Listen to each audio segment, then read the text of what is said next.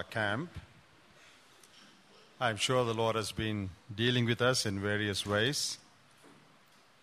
I myself am greatly encouraged to see what God is doing in your midst. I want to take a minute to thank the assembly for the privilege given to me to come and minister God's word. Thank you very much. Now, we were talking about victory all these days. But failure or fall is also a reality in our life. All of us would know, uh, admit that. It's a reality, a hard reality. We know that we all fail in many things. We err in many things. But remember, for God, failure is not final. That's the message that I would like to bring to you from the scriptures this afternoon. Failure is not final with God. What is God's attitude to those who fail? How can they be restored? Is there hope for those who fail? You know, the Word of God is full of examples of God pursuing after people who failed. You can think of Peter, you can think of Jonah, you can think of David, you can think of Manasseh, and you can think of many others. I would like to show you from the scriptures as to how God dealt with those people who failed and how God gave them an opportunity to be restored. If we are honest with ourselves, all of us would admit with one accord that we have all failed in many areas of our life. We have understood the truths of God's Word. But in spite of that, we have fallen very often. So, is there hope for us anymore? Can God use us anymore? Can God restore us anymore? I would like to start with a verse from the book of Micah, chapter 7. Micah chapter 7, verses 18 and 19. Micah 7, 18 and 19.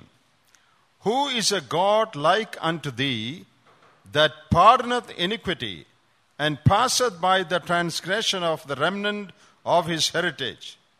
He retaineth not his anger forever, because he delighteth in mercy. He will turn again. He will have compassion upon us. He will subdue our iniquities, and thou wilt cast all their sins into the depths of the sea.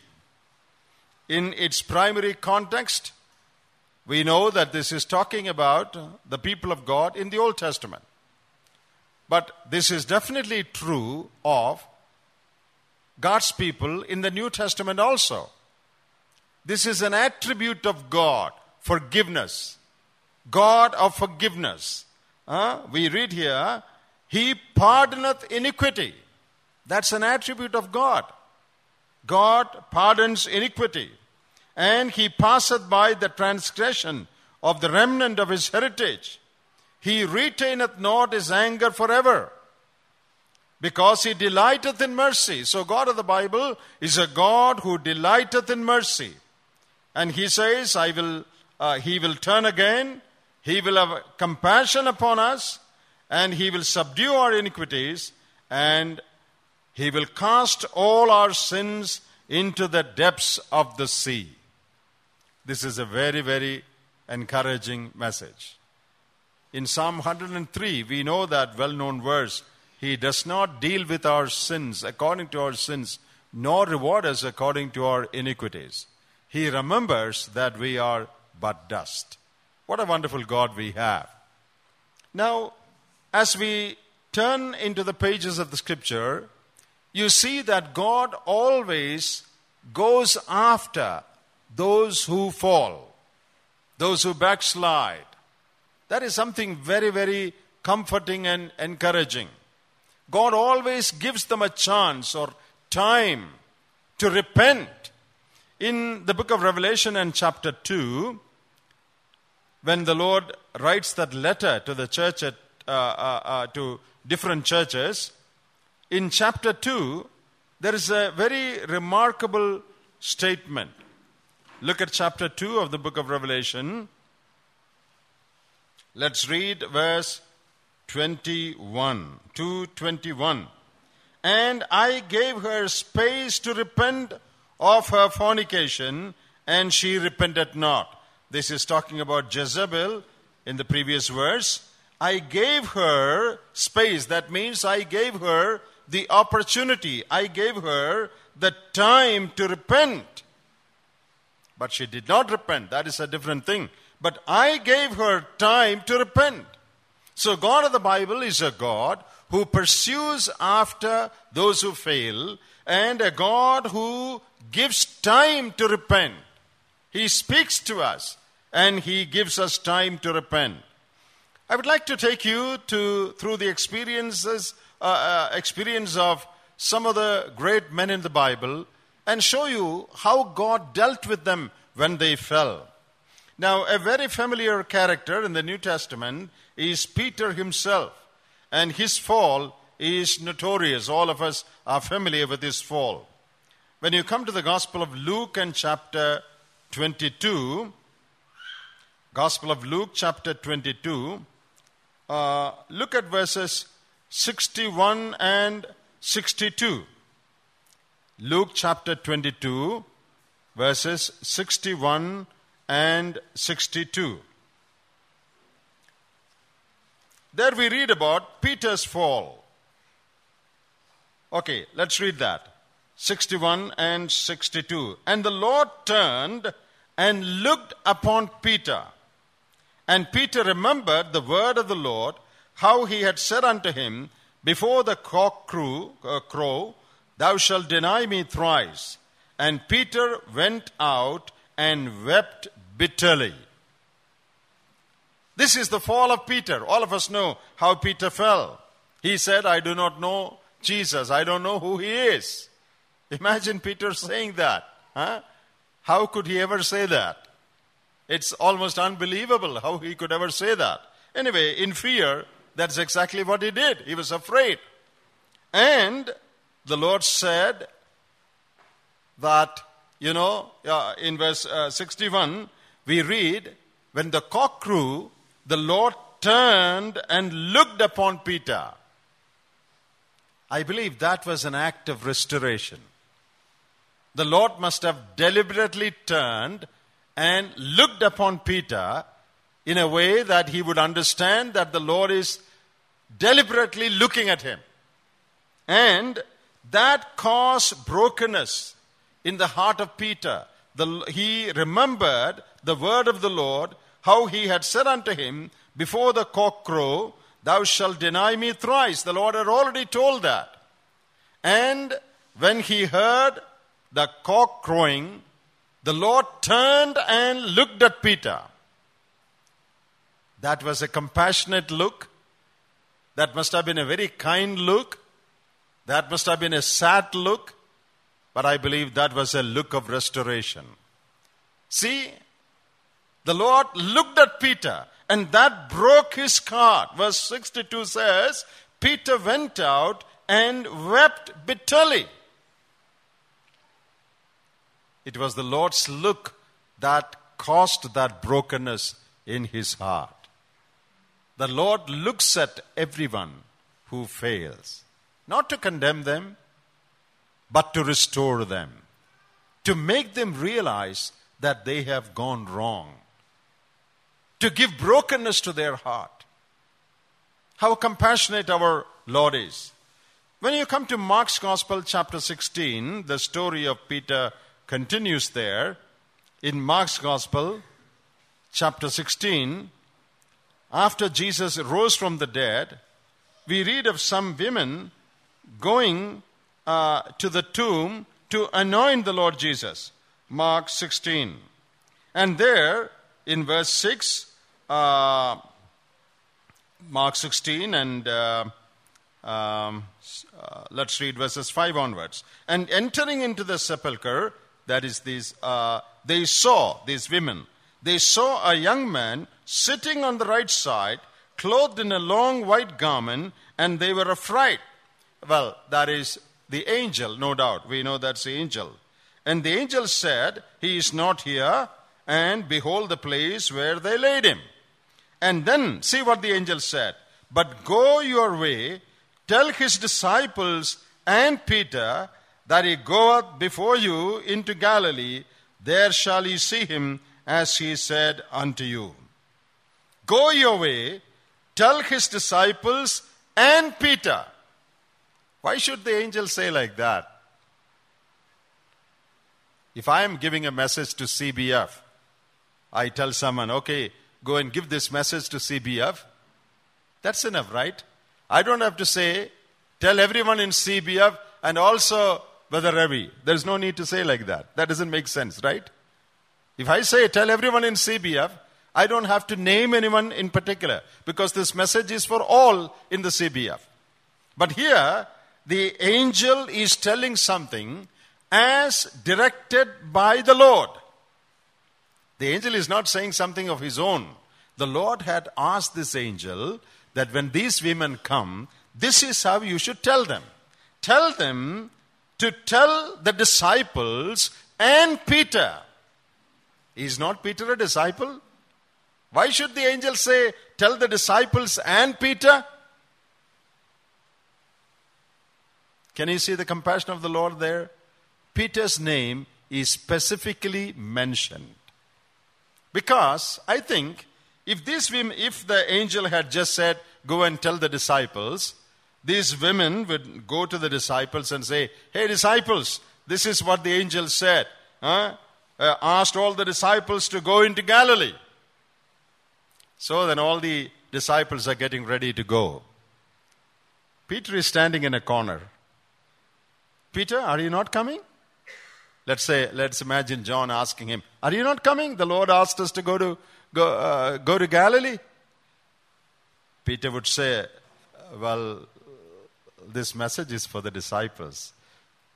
I am no more one of you because I said I don't know him. You people, Peter, uh, John, James, you all go. I, am not coming. I, I don't feel confident to come. The Lord knew that Peter would respond like that. Therefore, the angels was instructed to take the name of Peter in addition to the disciples. Now Peter cannot say that. Hey, Peter, are you not coming? The Lord specifically said Peter also should come. How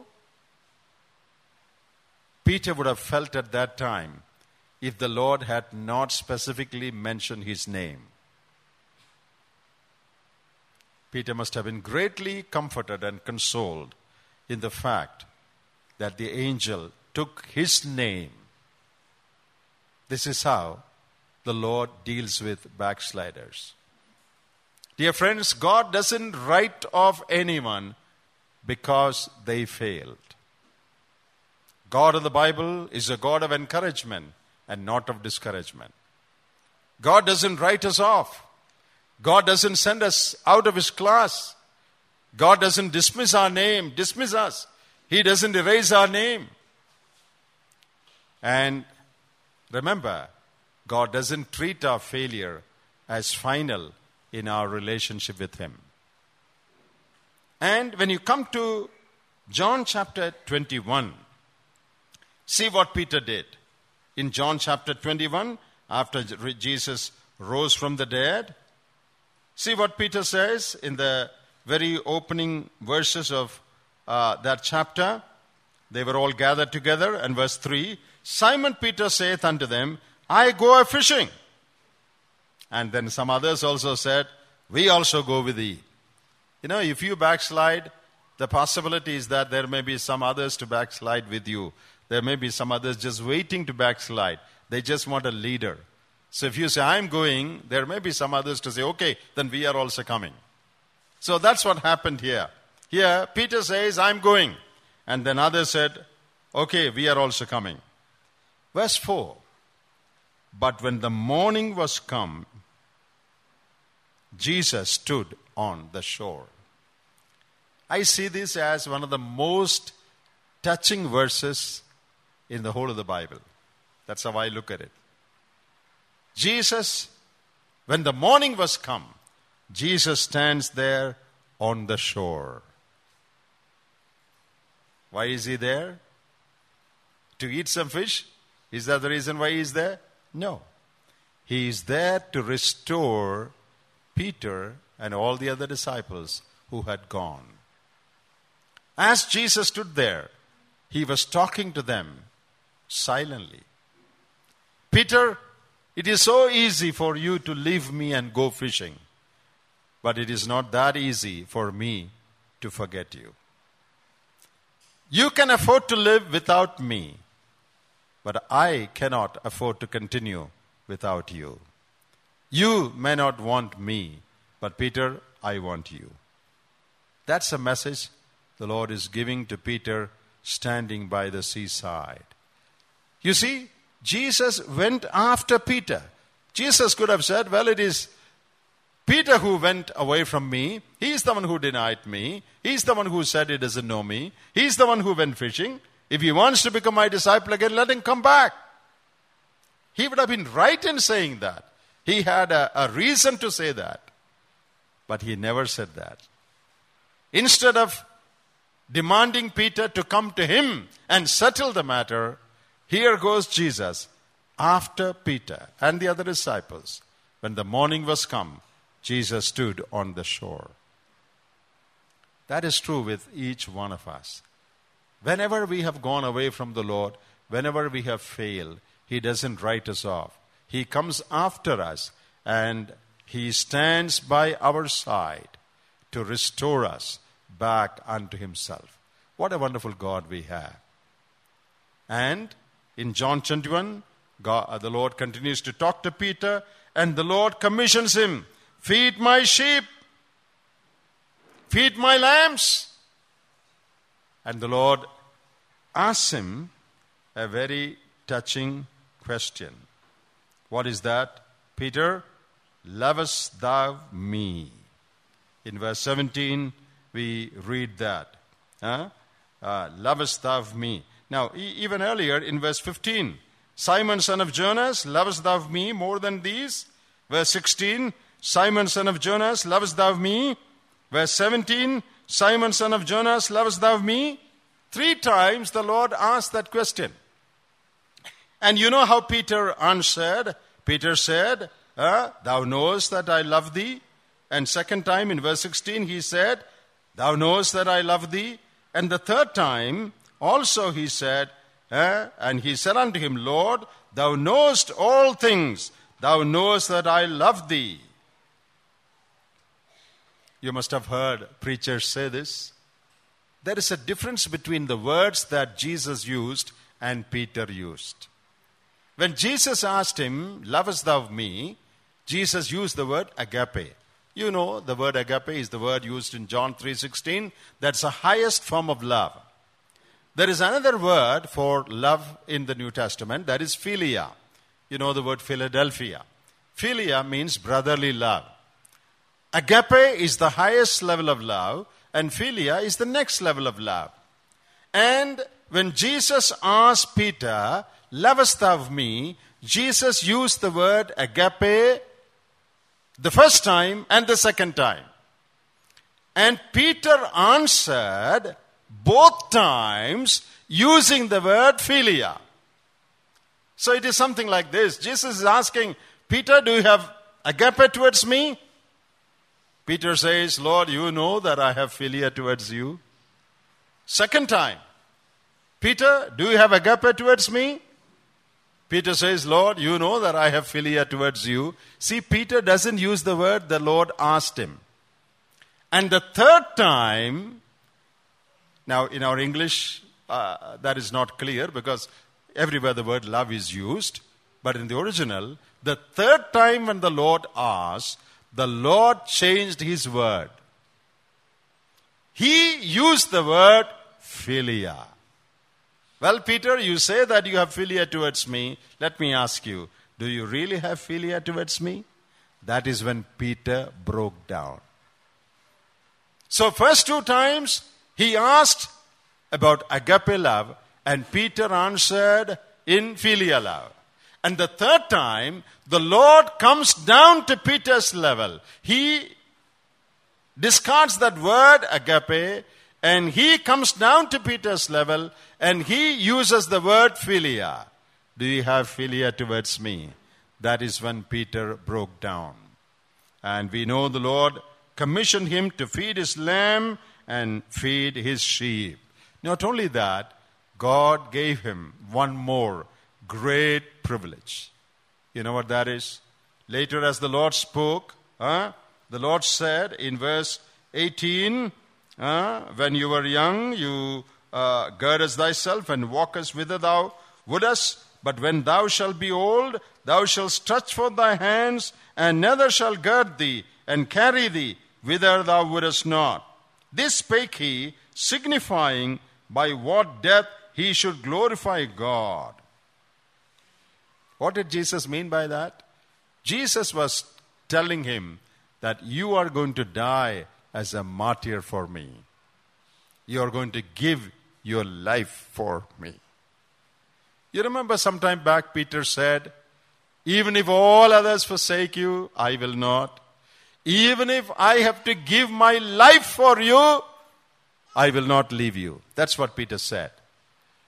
But even when there was no, uh, uh, no situation where he should have given his life, uh, at the question of a damsel, a, a little girl, Peter denied the Lord. But the Lord is now going to give him the privilege of dying for him. The Lord doesn't cancel out what Peter said. Peter had told earlier that I am willing to die for you. But here, the Lord says, All right, Peter, I'm not going to cancel it out what you said. You said that in your enthusiasm, but whatever that be, I am going to give you the privilege of dying for me. When you become old, someone else shall guide you and take you. And from history or tradition, we understand that Peter was crucified upside down. That's what tradition says. When they caught Peter to be crucified, it is said that Peter said, I am not worthy to die as my master Jesus died. Therefore, you put me upside down and crucify me. I want to kiss the feet of my master and die. And there, tradition says, Peter was crucified upside down. What a great privilege. And we know God gave him the privilege to use the keys of the kingdom of heaven and open the kingdom of heaven to Gentiles. In Acts chapter 2, on the day of Pentecost, only Jews were there. It was in Acts chapter 10, for the first time, Gentiles were admitted into the kingdom of God. And God gave him the key to open the kingdom of heaven to Gentiles for the first time. What a privilege! God used Peter in the house of Cornelius. Is there anyone in the New Testament who had failed as much as Peter had failed? Any other person who said, who was walking with the Lord? Any other person who said, I don't know Jesus? He had failed miserably, utterly failed. But when he repented, wept bitterly, and turned to the Lord, and when he was willing to follow the Lord later, the Lord did not cancel out his commitment. The Lord lifted him up and gave him the privilege to be an apostle in the church of God and also to open the kingdom of God to the Gentiles for the first time and also to die as a martyr, to give his life for the Lord Jesus. That is the level to which the Lord raised Peter. What a wonderful God we have. We are talking about that Lord who is willing to cast a compassionate look at us, who is willing to tell the angel to take the name of Peter specifically, and also that Lord was willing to go all the way in search of Peter. And that is what we read when the morning was come, Jesus stood on the shore. So, dear brothers and sisters, if we are willing to repent and come back to the Lord, the Lord is more than willing to restore us.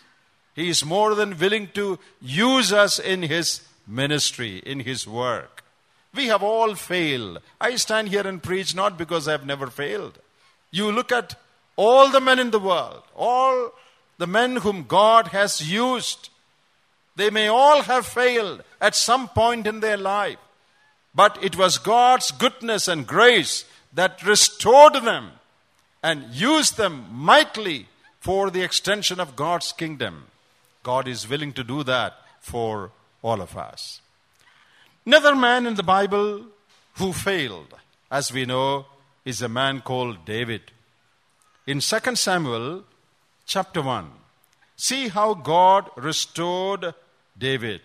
In 2 Samuel chapter, chapter 12. 2 Samuel chapter 12. We know what happened in chapter 11. David took Bathsheba, the wife of Uriah, and uh, got Uriah killed. David is now guilty of murder and also adultery.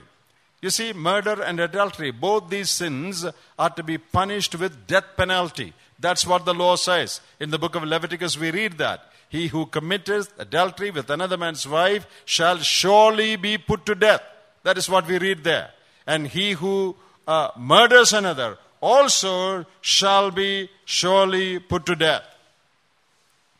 But David, having committed both these sins, grievous sins, having failed miserably, see what God is going to do. Chapter 12. And the Lord sent Nathan unto David. Nathan is a prophet. The Lord sent Nathan unto David. The Lord did not say, Well, David has done something terrible. If he wants to walk with me, let him come back to me. He didn't do that. God did not wait for, uh, for David to come back to him. Here, God sends Nathan unto David. God takes the initiative. When there was a problem between God and man in the Garden of Eden, who took the initiative to settle that problem? It was God who took the initiative to settle the problem between God and man in sending Jesus Christ into the world. We never asked God to send His Son into the world. We never went to God and said, Oh God, we want a solution to the problem. We are in enmity with you. We want to get restored to you. We never did that. All had sinned and come short of the glory of God. Each one had turned his own way. Isaiah 53. All we like sheep have gone astray. Each one have turned to his own way. We had gone away from God. But God took the initiative to restore us. God was right and we were wrong. We know that. He was the right party and we were the wrong party. Very often we say, Let him come to me. I've, I haven't done anything wrong. He did something wrong, so let him come to me. That's what we usually say.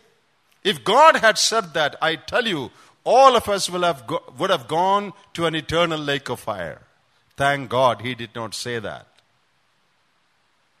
Though he was right and we were wrong, God took the initiative to send his son and make a way of salvation for us to come back to him. And here, when David sinned, God did not say, All right, let him come to me. Here we see God sending his prophet Nathan unto David with a view to restore him.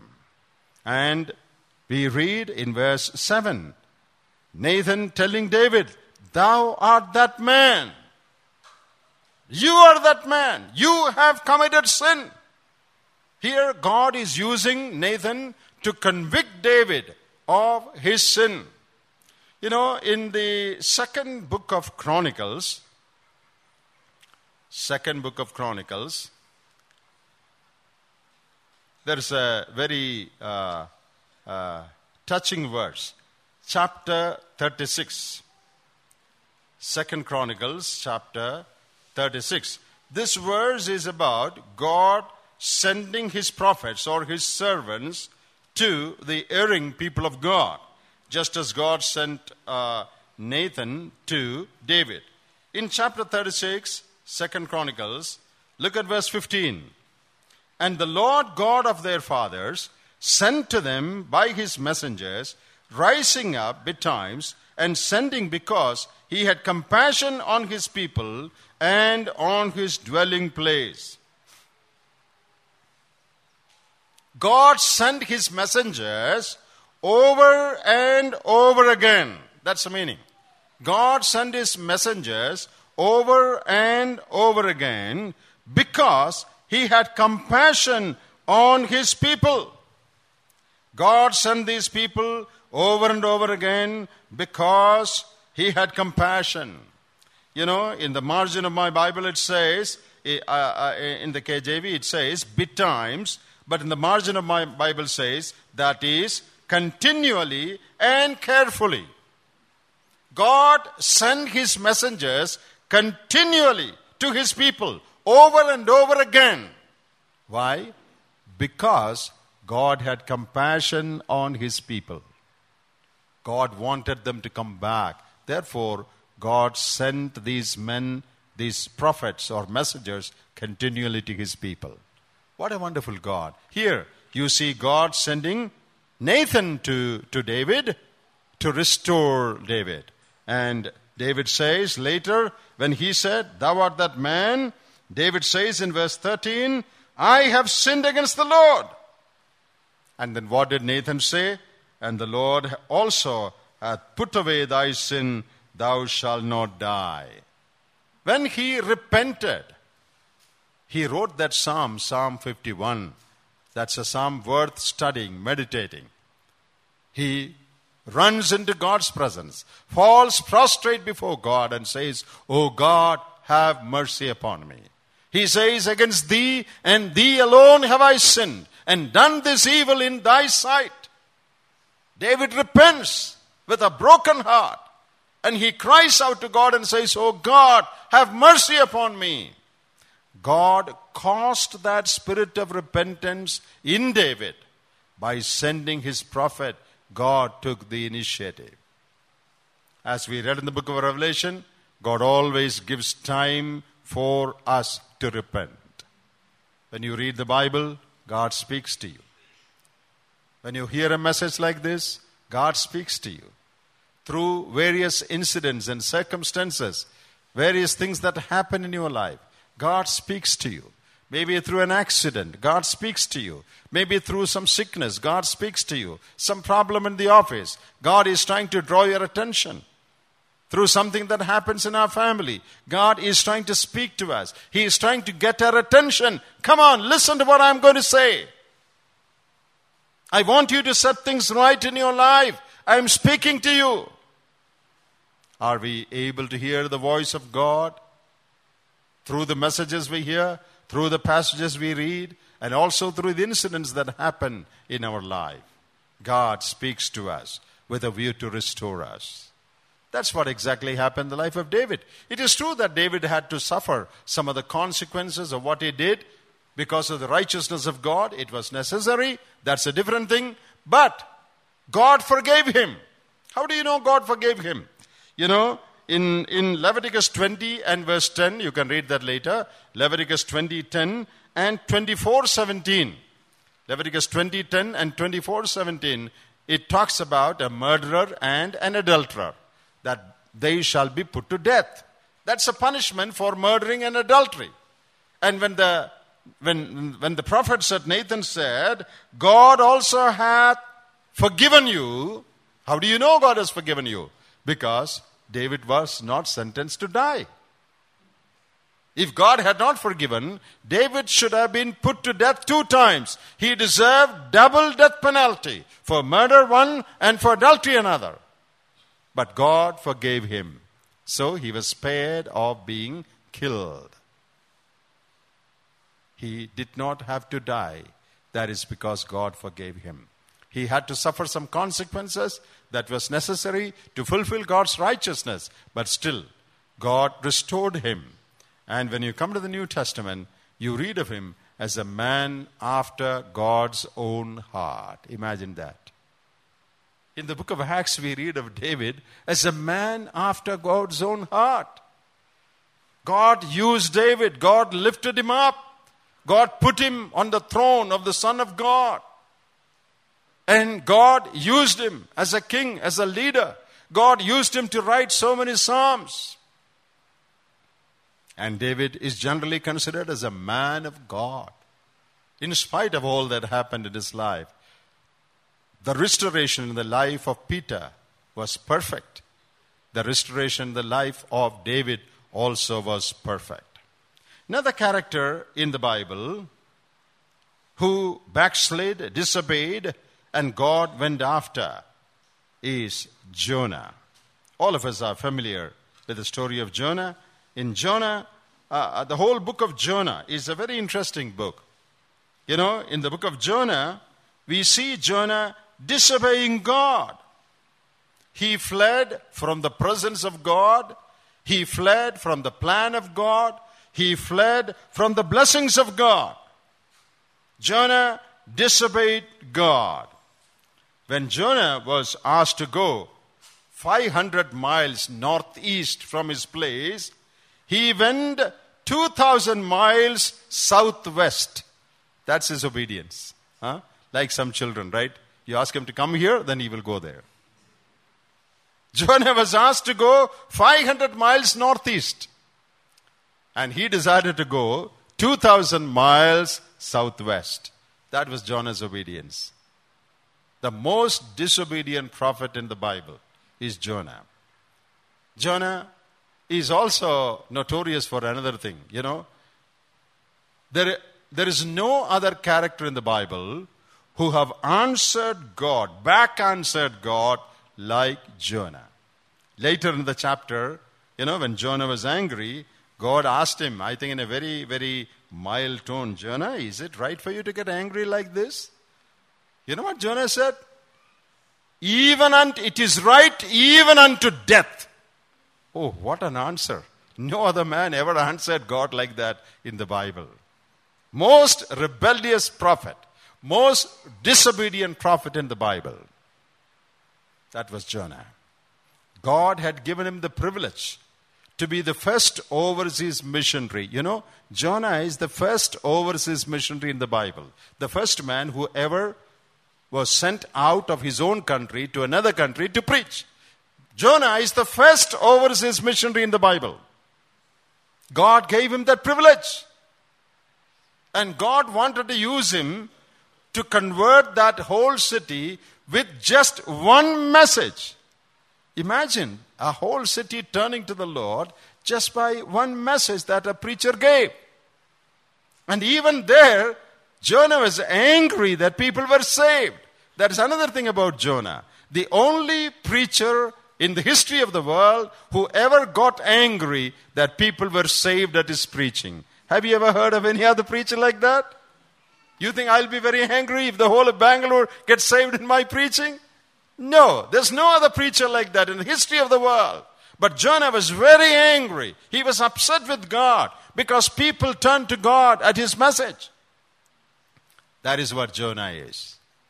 If you take a study of the book of Jonah, you learn many wonderful lessons. You know, Jonah did three things. He fled from the presence of God, he fled from the, from the plan of God, he fled from the blessings of God, blessings God had planned for him. But you know what God did? When you read carefully the book of uh, uh, Jonah, you see God doing six things to bring Jonah back. Six things. Look at those six things. You know, what are the six things that he did? In chapter 1, we read in verse 4 But the Lord sent out a great wind. Now, the reason for my saying that God did it is in all these verses it says the Lord did it. It doesn't say a strong wind came, it says the Lord sent out a great wind. Number 2, chapter 1, verse 17. The Lord had prepared a great fish. Number three, chapter 2, verse 10. And the Lord spake unto the fish, and it vomited out Jonah. And number four, chapter 4, verse 6. The Lord God prepared a gourd, that's a plant. And the next one, verse 7. But God prepared a worm. Next one, verse 8. God prepared a vermin east wind. Did you see the six things God did? We say God did it because in all these six verses it says God did it. It doesn't say the, the whale or the fish felt very uncomfortable and it wanted to vomit Jonah out. That's not what you read. It says God commanded that fish to vomit him out. It doesn't say a plant came up automatically. No. It says God prepared a plant. So, when Jonah did three things going away from God's presence, God's plan, and God's blessings, God did six things to bring Jonah back.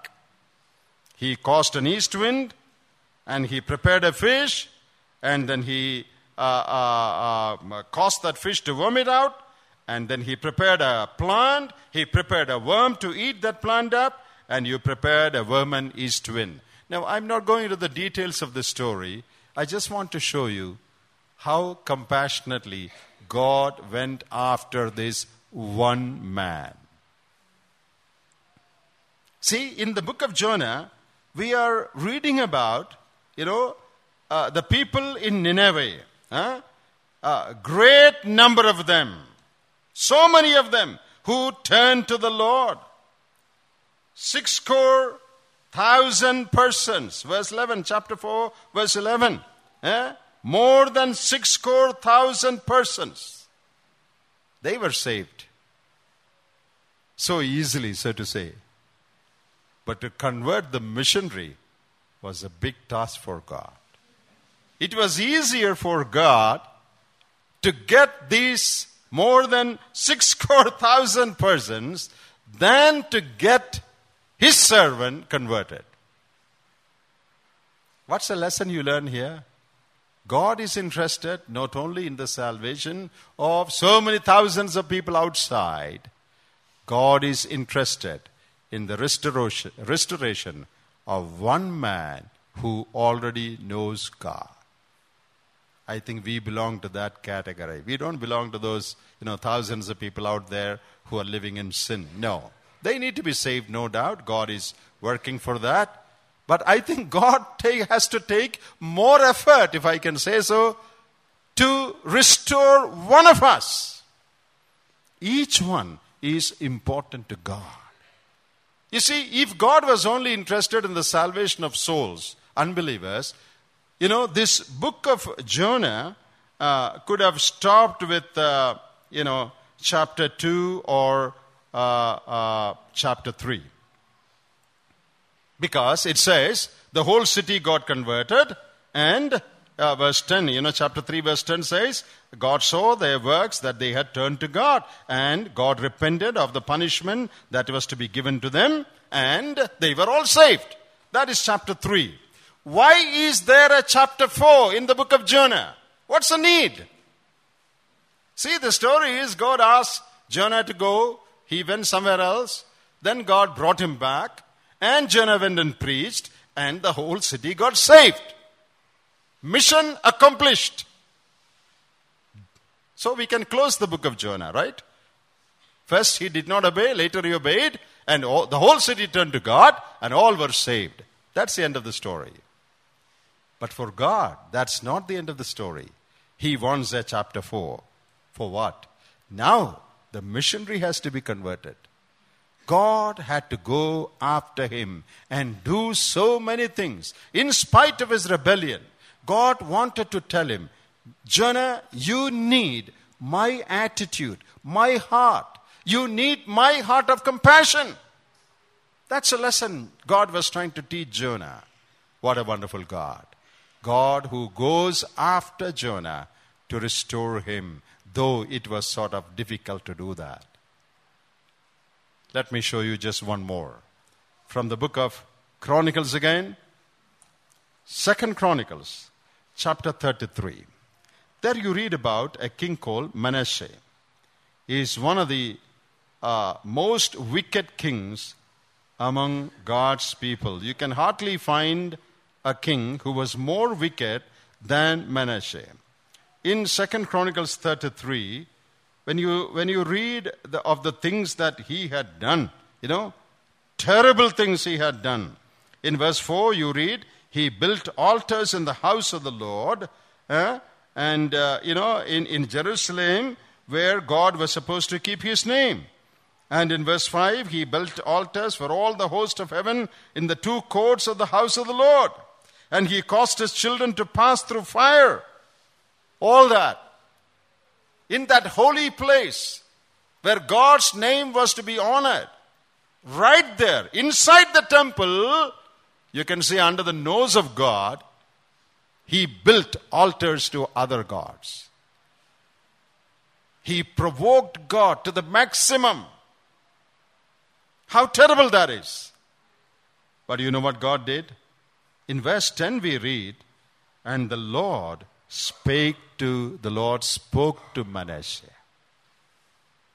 Should God speak to such a fellow who had deliberately defied God, brought in idols into the temple of God, and under the nose of God, he was sacrificing to other deities, causing the little babies or children to pass through fire.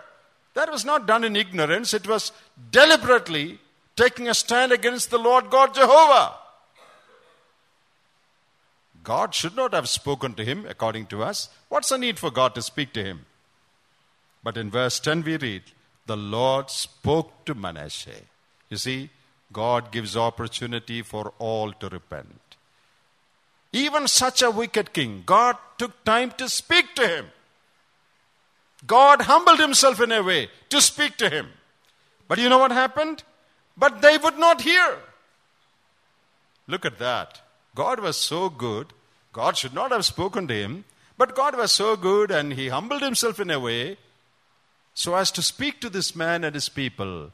But they said, God, you mind your business, we will mind our business. You have nothing to do with us. We don't, we don't want to listen to you. They did not hear him. And then what did God do? Verse 11. The Lord brought upon them the captains of the host of the king of Assyria, which took Manasseh among the thorns and bound him with fetters and carried him to Babylon. And here we want to give a clap to God and say, Well done. You should have done this earlier. Huh? Now, what happened to Manasseh? The enemies came, caught him, bound him with fetters and with thorns, and they are dragging him to Babylon. God, very good. Well done. This is what you should have done a bit earlier. But you know the rest of the story? Verse 12. When he was in affliction, he besought the Lord his God and humbled himself greatly before the God of his fathers. When he was in trouble, he humbled himself and he cried unto God. We want to tell God here, A, God, when he is in trouble, he will cry unto you, okay? Don't listen to him. That is his trick. When you talked to him earlier, he did not hear. But now that he's in trouble, he will cry and say, God, I'm sorry, and all that. Please don't listen to that, okay? He humbled himself and he cried unto God. What did God do? In verse 13, huh? and prayed unto him, and he was entreated of him, and God heard his supplication. When this man humbled himself, God heard his prayer and brought him again to Jerusalem into his kingdom. Then Manasseh knew that the Lord, he was God. God listened to his prayer because he humbled himself. And God brought him back to Jerusalem. What a wonderful God. There is a great truth here. You know what that is? God is willing to listen to anyone who would humble himself before God. You know that well-known verse in Second Chronicles 7:14? If my people who are called by my name shall humble themselves and seek my face and leave their wicked ways, then I shall hear from heaven and heal the land. Anyone who humbles himself. Dear brother, dear sister, if you will humble yourself before God and say, Oh God, I was wrong. I take responsibility for my failure. I have nothing else to say. I am wrong. I humble myself before you. God cannot turn his face away from you. William MacDonald, that great man of God, that great commentator, he has given a very good comment. I don't know, I don't remember if it is in his commentary or elsewhere, maybe in his commentary on this verse. You know what he said? I don't remember the exact sentence, but it is something like this God is strong, He is almighty, and He is against the proud. But when a man humbles himself before God, God becomes weak and cannot resist him anymore. Do you know when God becomes weak?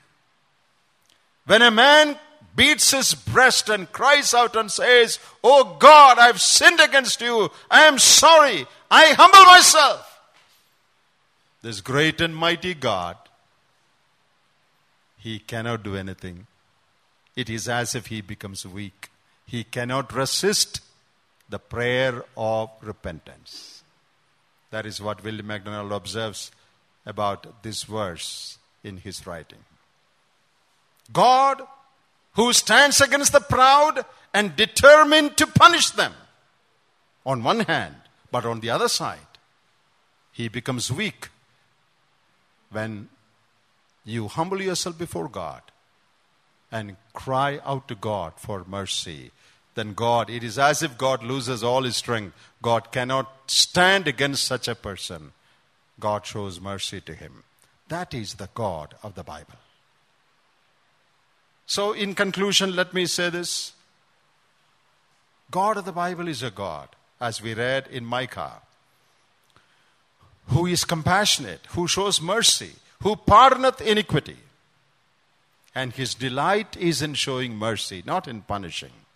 And He always gives us time to repent.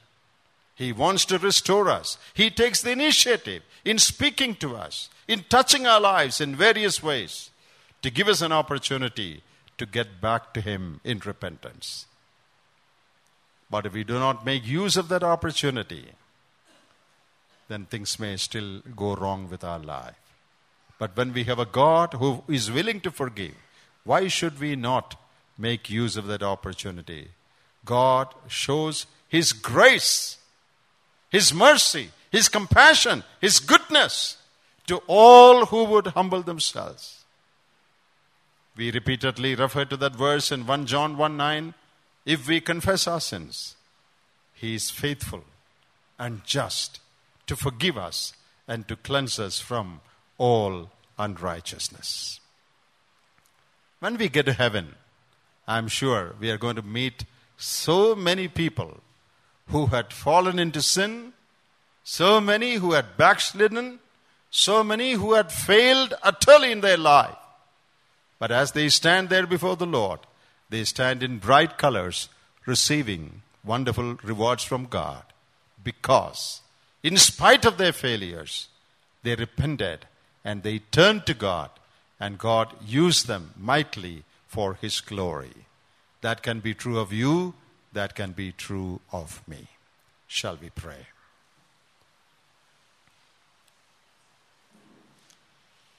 I just want to give a minute for us to settle our accounts with God. I'm sure God has been speaking to us in various ways.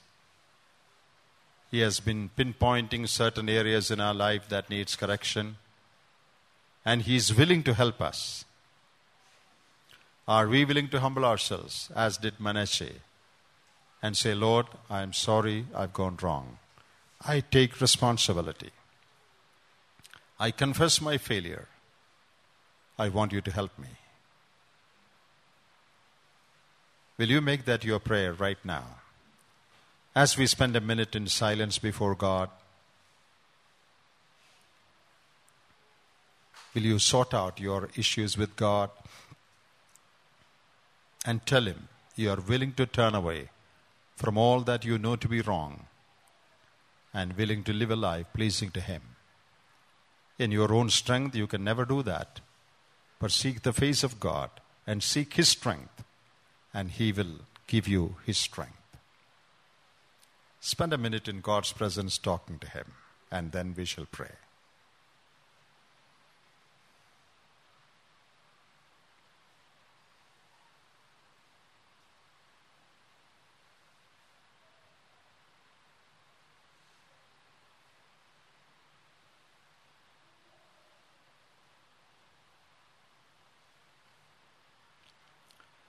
Heavenly Father, we thank Thee that Thou art a God of compassion that delighteth in mercy. We are standing here, we are here only because of Thy goodness and Thy mercy, not because we have lived a perfect life, not because we have never failed, but because of Your goodness and Your forgiving Spirit. Thank you, Lord, for teaching us great and precious lessons during these three days. And we were looking at Thy expectations of us how you want us to live an abundant Christian life. And we admit with one accord that we have all failed in various areas of our life in living up to thy expectations. We have disappointed you. We have very often grieved thy spirit. But, oh God, we thank you for the message of encouragement and comfort that came to us this afternoon. We were looking at various men in the Bible who had erred away from thy ways, but whom thou didst restore in thy goodness and mercy, and whom thou didst use tremendously in a wonderful way in their life. We take courage from these truths, and we know that these are all written for our encouragement and our edification. Lord, we also want to be honest with you. Give us the grace to humble ourselves and settle all our issues with Thee, and know for sure that you have forgiven all our failures. Help us to be careful in the days to come. Help us not to depend on ourselves, but trust in Thy grace and seek Thy strength every day of our life, that we may be able to live a life that is pleasing unto Thee. Thank you that it pleased Thee to speak to us, and we pray that Thy Spirit might continue to minister to the needs of our hearts, even after we go from this place. We worship You, we thank You, we give You all the glory, and offer this prayer in the name of our Lord and our Savior, Jesus Christ. Amen.